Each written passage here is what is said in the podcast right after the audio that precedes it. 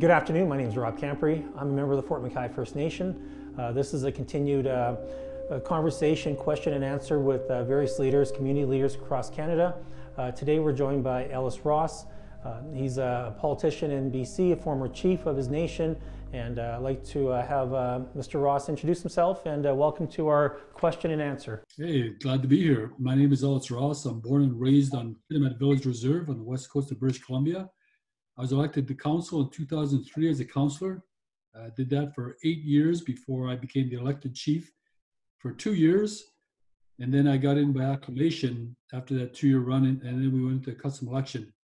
Uh, and then I actually resigned as chief councillor to run for MLA for my riding to actually help the provincial government uh, speed up some of the projects and get them over the finish line for our region. And that's currently what I do today. I'm the MLA for Skeena we hope to kind of capture some uh, information or perspectives on, on major projects. Um, what is the value proposition and why do you think you got yourself involved in the provincial politics? Well, why I got involved with provincial politics is because LNG in BC actually took 15 years to accomplish against all kinds of opposition. Uh, we had uh, political parties in BC that opposed it. We had uh, activist organizations opposing it. And we had regular people who didn't understand the basic facts around LNG or resource development opposing it. And so I, I took it as far as I could as chief counselor, as chief and council. But I realized that the provincial government BC needed help because they couldn't get beyond the politics. And so I thought that uh, if I'm going to help my region, if I'm going to help my people, I got to get to a higher level and, and start advocating for why resource development matters not only to the region but also to the province and as a country. So that's that's really why I did it. How did you get to that place of creating an understanding for your community to go from not understanding to understanding?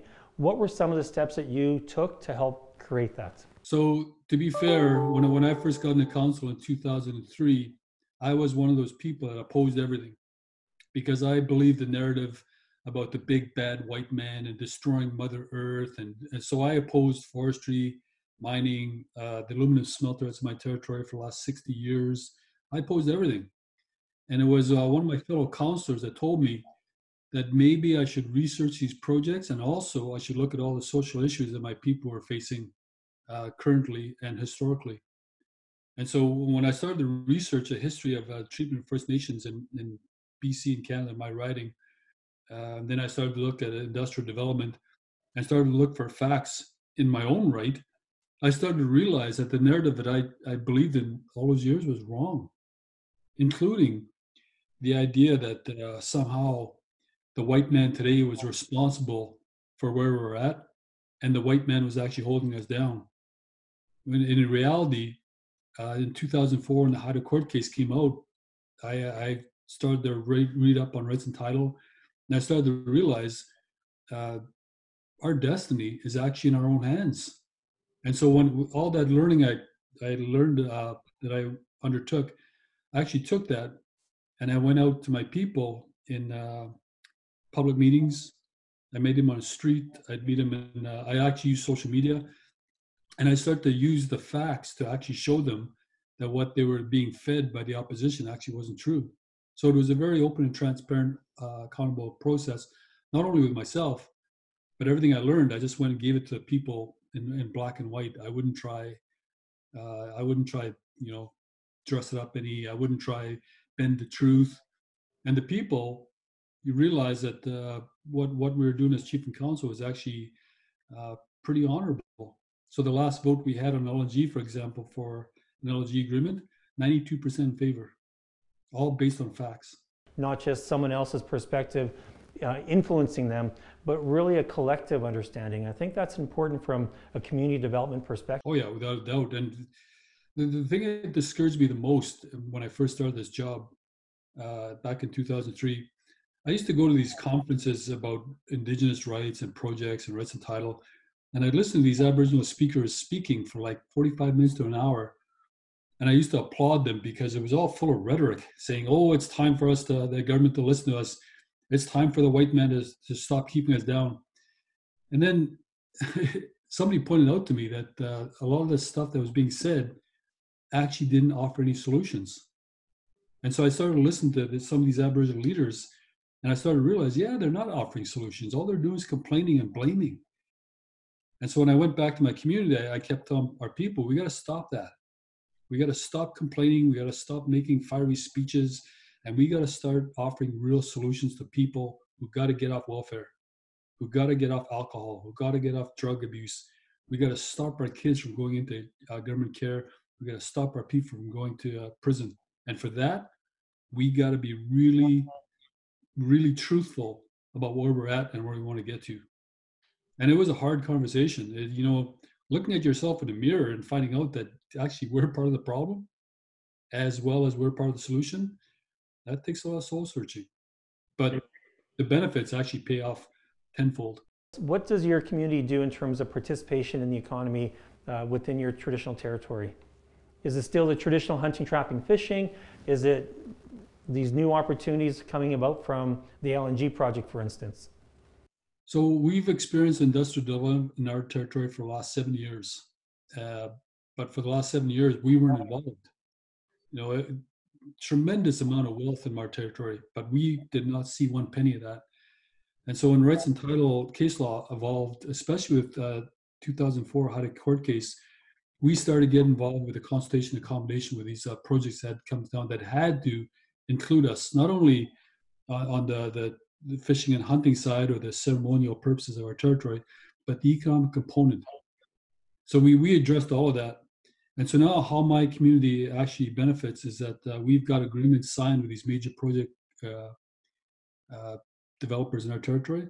And each agreement is different.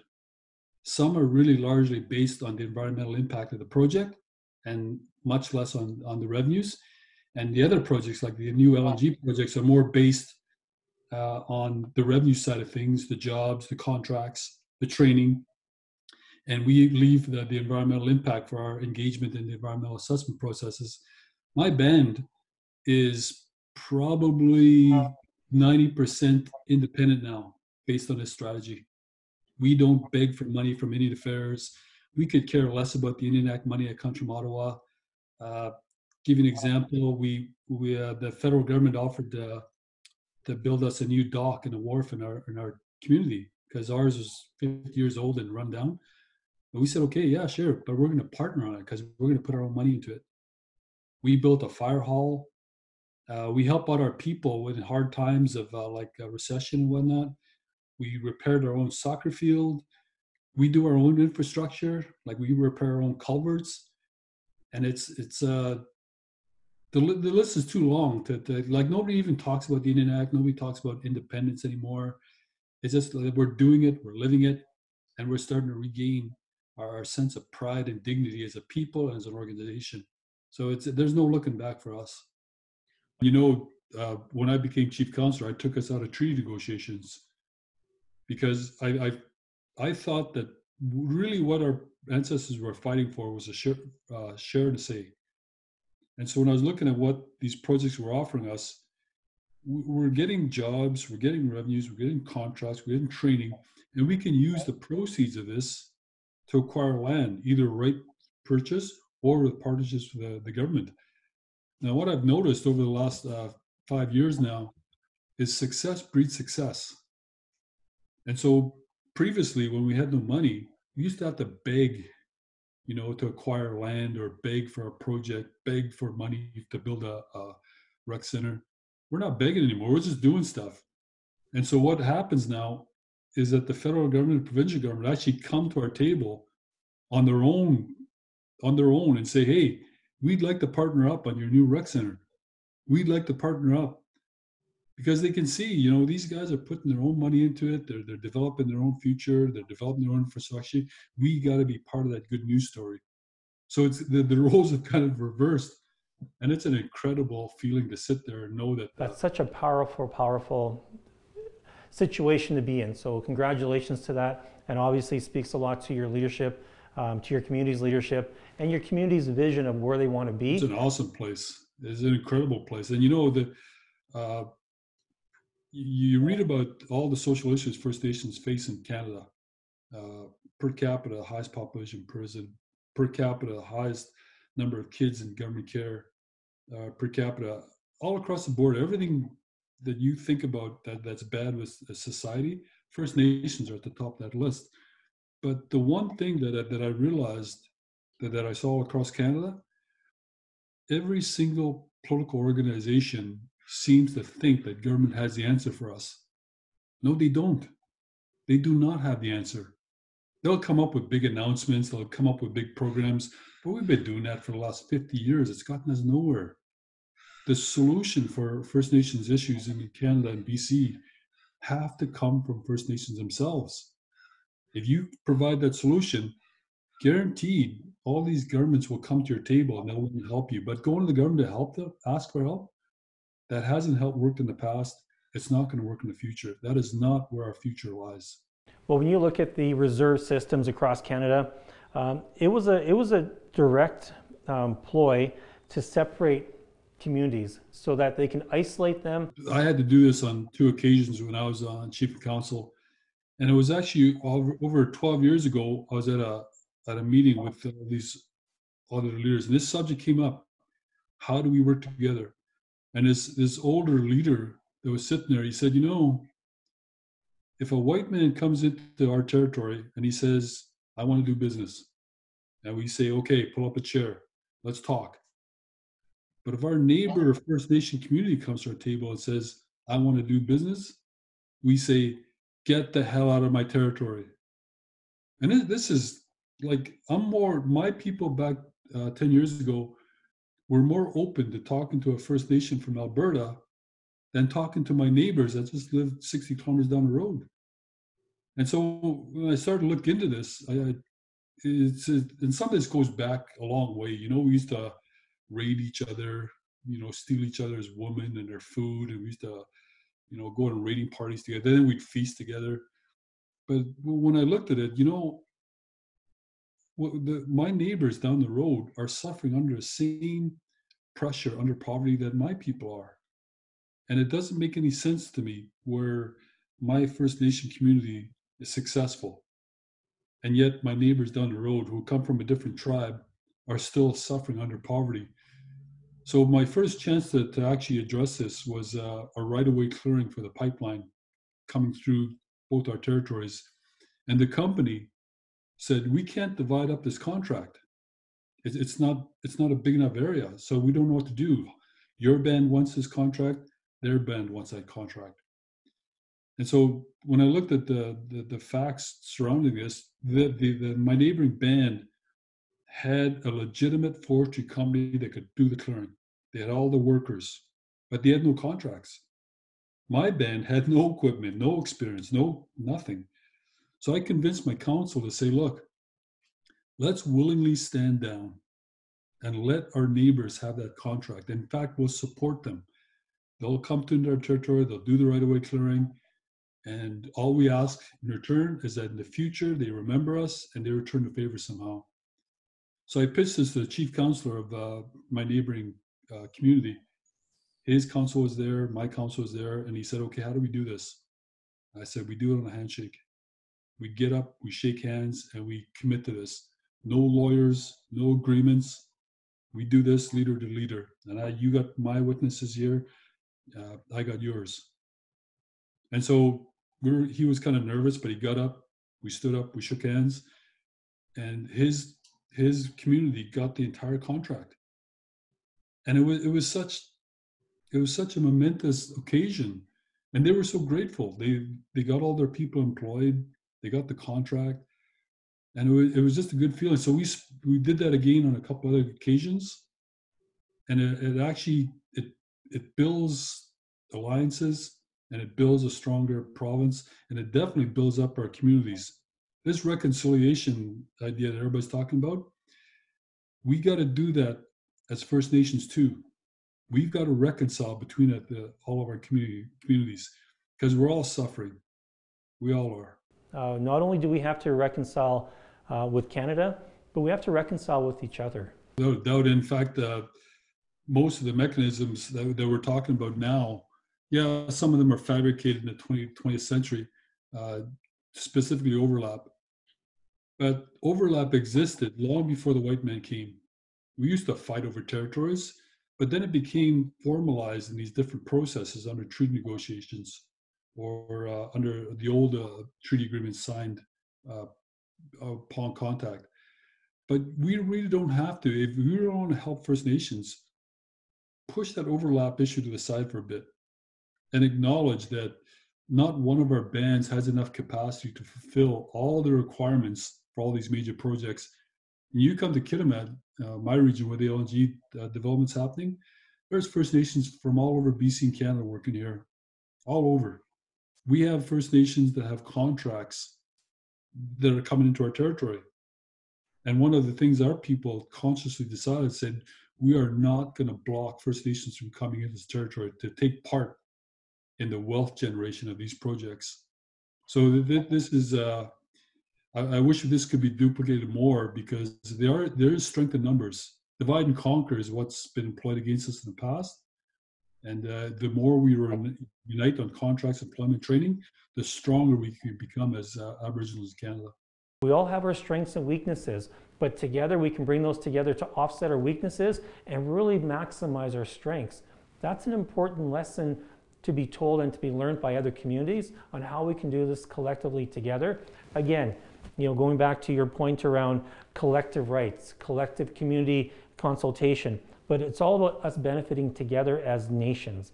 We need to get back to a place where we all work together and get away from these boundaries of Alberta and BC, but as Indigenous people, we need to work from that perspective. Definitely, especially when you think what's at stake. I mean, I I've I've said a number of times, uh, I don't want my kids and my grandkids growing up the way I did. You know, just going from paycheck to paycheck, welfare, unemployment insurance, abusing drugs, abusing alcohol. I mean, that, that that's a narrative that every First Nation member falls into when they start to turn 13, 14 years old. And if we're going to break that, we got to show them there's a way to survive in the 21st century. There's a way to, to actually live a really good life. And it doesn't mean that you're being a colonialist. It doesn't mean that you're selling out. It means as an individual, you can be proud of your future. You can be, you can have a strong family. You can have a strong community. Uh, we shouldn't be shaming anybody for actually pursuing their own future, a really good future, as opposed to what we're seeing right now. I've heard you talk about those messages bring more harm to Indigenous people because it's not the First Nations bringing those messages. So how do you how do you fight that battle? You know, with facts. Uh, the, the one thing I've had my run-ins with uh, activists. Now I don't call them really environmentalists because I've talked with environmentalists too. True environmentalists truly care about the environment. They truly do, and I do have the time to talk to them. But activists, you know, are are seeking to shut down the resource economy Canada. I think there's a huge difference there. But what I, I don't think a lot of Canadians don't understand that First Nations under the, the title case law, you know, have the option to participate in environmental processes. And these are formal processes. It could be an environmental assessment under the BC uh, Environmental Assessment Act, or, or, it could be a Canadian Environmental Assessment Act. So a First Nation community that chooses to participate in that you know you're in for the long haul and you've got to basically understand and hire the capacity to understand all these technical terms that relate to environment environmental impact this is a tough job and so for the standards that uh, we see for the environmental uh, the lng project in kitimat the the standards here in kitimat are actually higher than what's proposed in the bc environmental assessment act and nobody has thanked the first nations for that because it's us. We're the ones that hired the standards. We've looked at the standards proposed by the BC Environmental Assessment Office and say that's a good standard, but you haven't considered this. You know, instead of digging 20 meters away from the river, why don't you go 30 meters? Why don't you leave a buffer zone beside the river? Why don't you do this? Why don't you do that? And the company, these companies are willing to do this. And so we have a higher level of standard here in Canada for these major projects. And I think First Nations deserve that credit. We're the ones that hired that standard. It wasn't anybody else. We've had this relationship with the land, and, and we have a keen interest and understanding of the land. And a lot of times, like you say, um, that perspectives not being brought forward are respected. And I think with this new way forward in terms of Indigenous engagement, whether it's UNDRIP, whether it's TRC, we do play a significant role in these major project developments um, as Indigenous people. Oh, definitely, without doubt. In fact, uh, if anything, given our LNG experience, we actually wrote the book on how to uh, bring these projects to fruition in BC, and then especially in our region. I mean, look at it. We've we've got buy-in from every single First Nation of Prince George to Kitimat, and that's the pipeline that was originally opposed for Chevron. Uh, we're the ones that actually uh, helped develop some of these First Nation coalitions, uh, the First Nations Limited Partnership, uh, the Pacific Trails uh, First Nations uh, we we were fortunate back in the day that we had leaders that didn't understand the technicalities of what we're facing in terms of these projects, but they understood that we had to get together, we had to join together for the benefit of our people. Uh, we had leaders back in the day that didn't care about uh, the organizations we represented. They didn't care about political organizations. They were looking at, looking at saying, okay, how do I get that 15 year old kid off the streets of my reserve and get him into a trade? How do I get those our young girls, you know, to stop going to the urban centers with no future? We got to give them something to, to actually build towards and it's that story is in progress right here in Haisla territory, and it's an amazing story.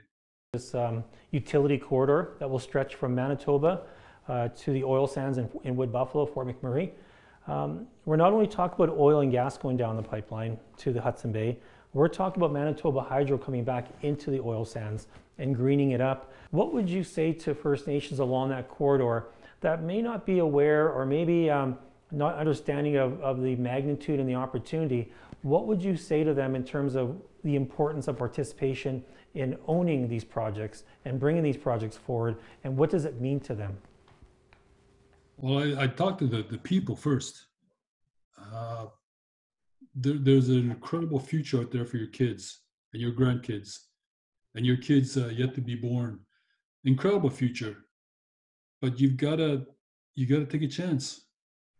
Because every, if everything you tried in the last 50 100 years hasn't worked then you've got to try something else. And you got to admit all of us aboriginal or not we're living in a different world. We're living living in a different time. I mean everybody matter what your walk of life is everybody wants to provide for their family everybody wants to build a house pay their hydro bill uh, they want to buy a car they want to go on vacation uh, they want to do everything to actually have a really good life. This is what these projects, uh, the, the potential is.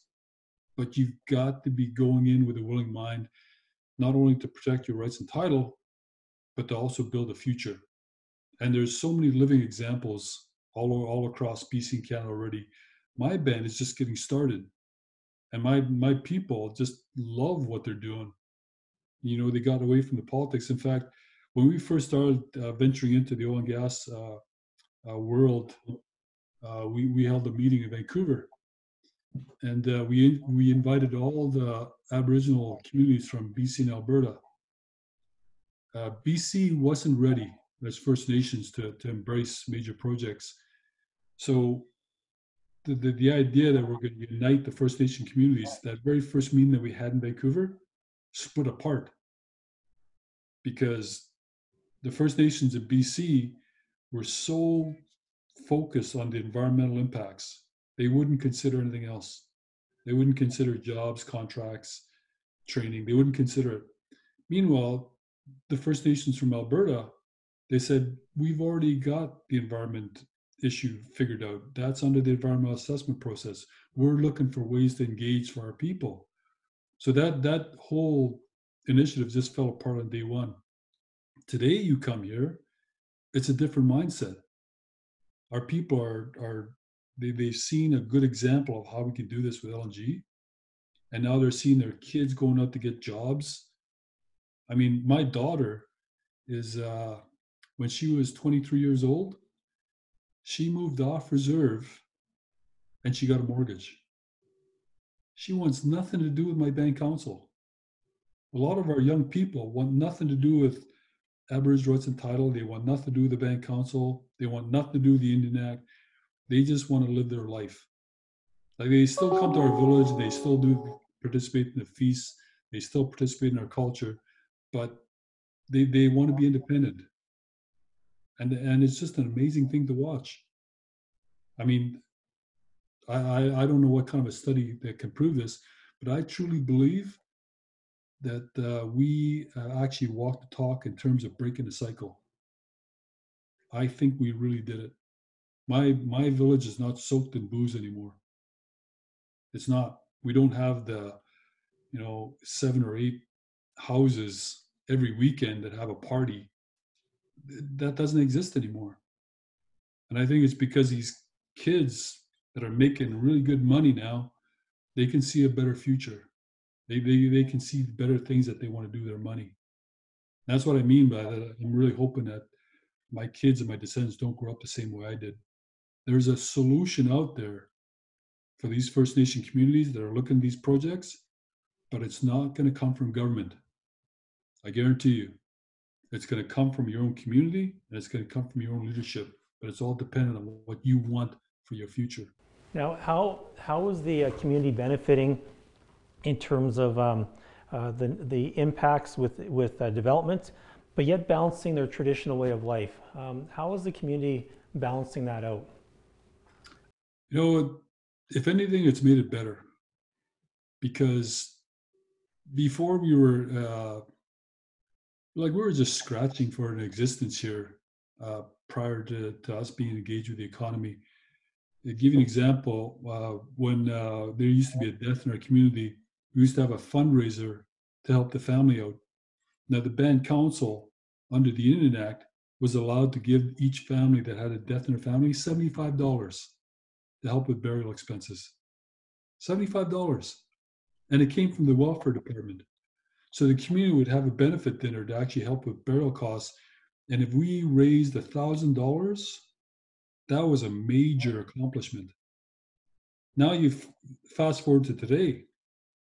Number one, the, the council, you know, figuring out that, hey, it costs at least $5,000 to bury people. And then that jumped up to two years ago to $7,000. So my band council took the revenues from what they're making out of LNG and they developed this fund. And they say every band member that's on the band list that has a death in their family, you know, we're going to give them $7,000 to help with funeral costs. And it doesn't matter if you're off reserve or not. If you're on the band list, family member passes away, we're going to help you out. And then we got rid of that $75 garbage payment that uh, came from the Indian Act. So it actually benefited our culture. And now our people were more focused on, okay, let's help out the, the, the family now spiritually and with their mourning because now we don't have to worry about money.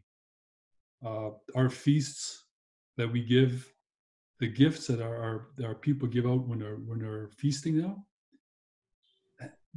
there's just hundreds of thousands of dollars worth of gifts that come out now. People are just making huge money. In fact, my bank council, for the first time, uh, developed a language and culture program, and they fully fund it.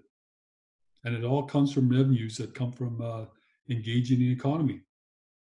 So, if, if anything, uh, this is really strengthening our, our culture now, because people aren't, you know, they're not just focusing on you know where's the next paycheck going to come from you know how am i going to get groceries on the table when you when you're living a life like that you're not thinking about language or culture you know you you're just struggling to stay alive.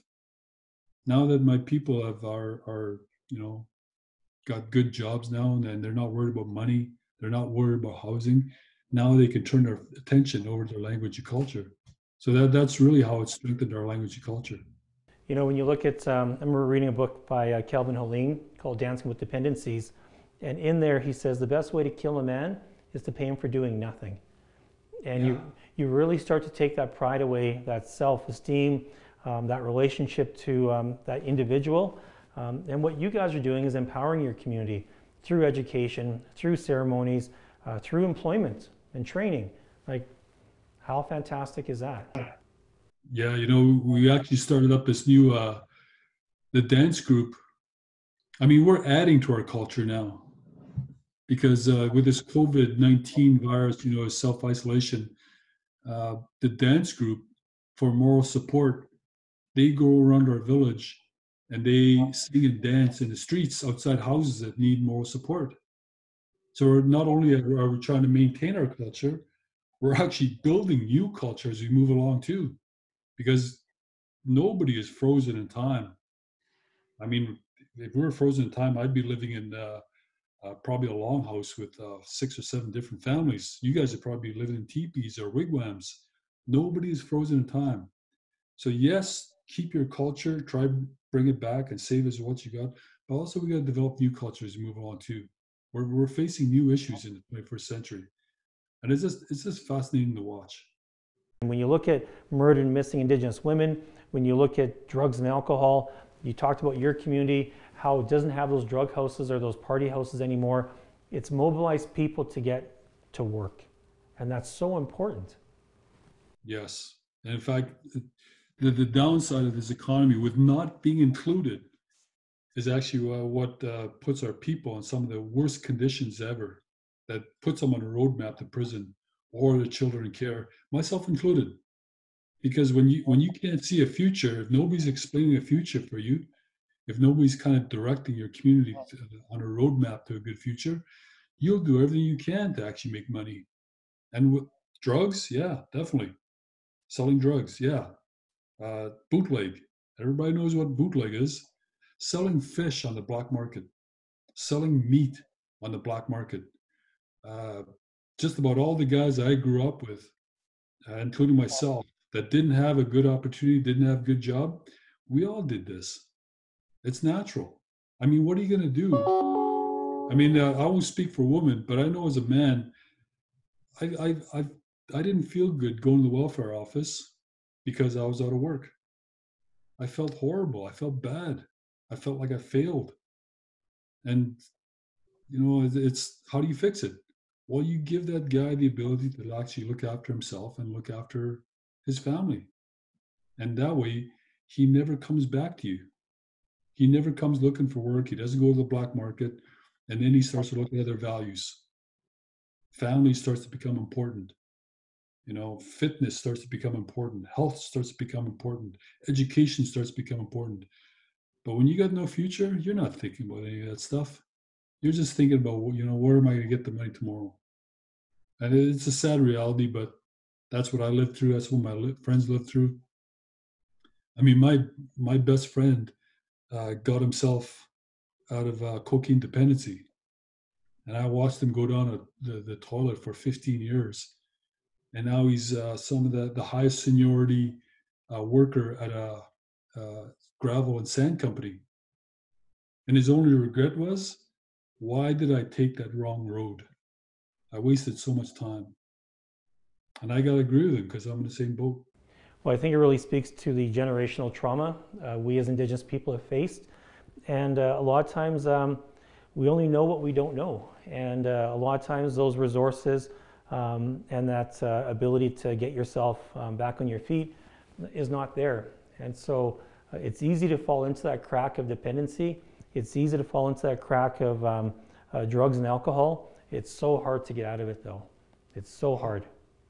Big time, especially when it's all around you and you don't know anything else. I mean, the way I grew up, I thought that was just normal. I thought that was just the way life was. And until I, I started to uh, look outside of my community and started to realize, no, there's a better life out there. I, I don't have to live like this. And so it's, you know, it, it spreads. You see, you see one young guy getting a job as a truck driver, making 35 bucks an hour, which is freaking crazy money to me. And working 12 hour days, he's getting time and a half on Saturdays, double time on Sundays. You know, you know, I was up at uh, a few years ago when this all started, about five years ago. I was still playing basketball, and I was up at my gymnasium. We're we're sitting on a timeout, basically sitting on the bench. We're all just goofing around there playing ball. And one of the guys I used to coach, he was only like uh, probably mid twenties, and they were all talking about the jobs that they were they were having and all the experiences. They were talking about, oh, I'm going to quit this job and I'll go get another job. And then they started talking about taxes. And uh, this one young guy coached, didn't even freaking graduate grade 12. He said, Yeah, I'm going to have to pay a lot of taxes this year because I made $120,000 last year. And I was sitting there and I said, Guys, do you realize in my whole lifetime, I never even broke $40,000 in one annual period for getting paid? Not once. And even as chief counsel, I was only making 60. And so when all this development started happening, I, I looked at all the people around me and they're all making over $100,000. And here I was as chief counselor making uh, $60,000, $70,000 a year. And I was just, I couldn't believe it. And, and that just spread. When people saw that other people were making good money and they were using it to build a better life, more people wanted it. And more and more people started coming to me with their stories about how their lives were turned around. And it's just, there's just amazing stories. That's very powerful. Um, as we get to this project, Nistanen, um, what would you say to the nations along that corridor uh, around um, maximizing their benefit uh, of participation, um, short term and long term?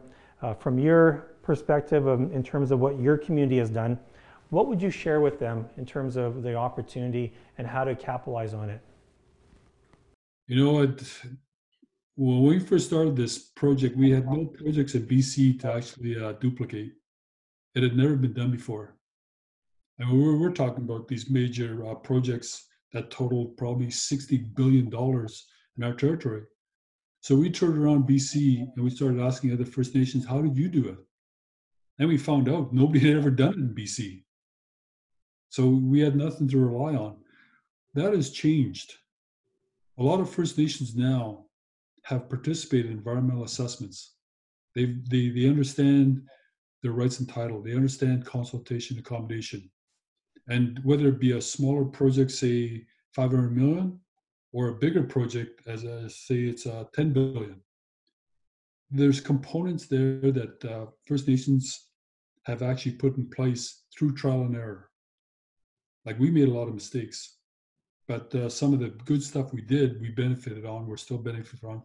So the first thing I'd say is, if you really want to understand uh, what your what your what the potential is, there's a lot of examples you can use. There's a lot of people you can talk to.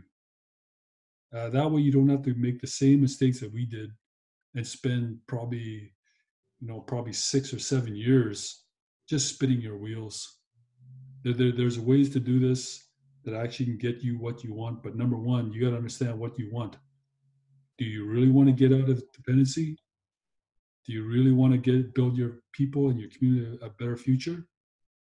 Then you've got to really take a good hard look at uh, uh, what you're doing right now as opposed to what you want to do in the future. And there's a lot of people, resources, people like yourself, uh, Clarence Louie, uh, Robert Louie, a lot of leaders that have learned how to do this I mean, you you can read their stories, you can read their philosophies, their their approach. There, there's ways to do this, and you can probably do it in a quicker timeline than what we did here in BC. Um, that needs to be shared across Canada. Those those opportunities of success and and and how to benefit and how to create benefit for nations and communities um, like yours. Oh, without a doubt, without a doubt, and it all comes from opportunity. Like uh, I've given a number of speeches to a number of different uh, organizations as well as First Nations, and uh, they're all asking to, uh, you know, how do we do this? You know, it's going to be different for every community. It's going to be different for every region. But the one thing I do stress is that without opportunity, it's going to be really difficult to do something. So I was asked, how do we do this for some of the remote communities that don't have oil and gas, that don't have forestry, that don't have mining? oh, I don't know. You can't do what we did without opportunity. I mean, it's it's like my First Nation community. We invested nothing in these projects. Equity was put on the table, but our, our council deliberated a long time and said we're not ready. We don't have the capacity. We don't have the continuity. We don't have the corporate memory. We have none of that. We have no experience as a council getting into business. So we declined equity and we took we we took uh, some other benefits in lieu of that actually sustained our community. But equity was something I had to learn that had risks, uh, liabilities, responsibilities, right? And my community, we tried a, a, a few different smaller projects, very small scale, and we failed.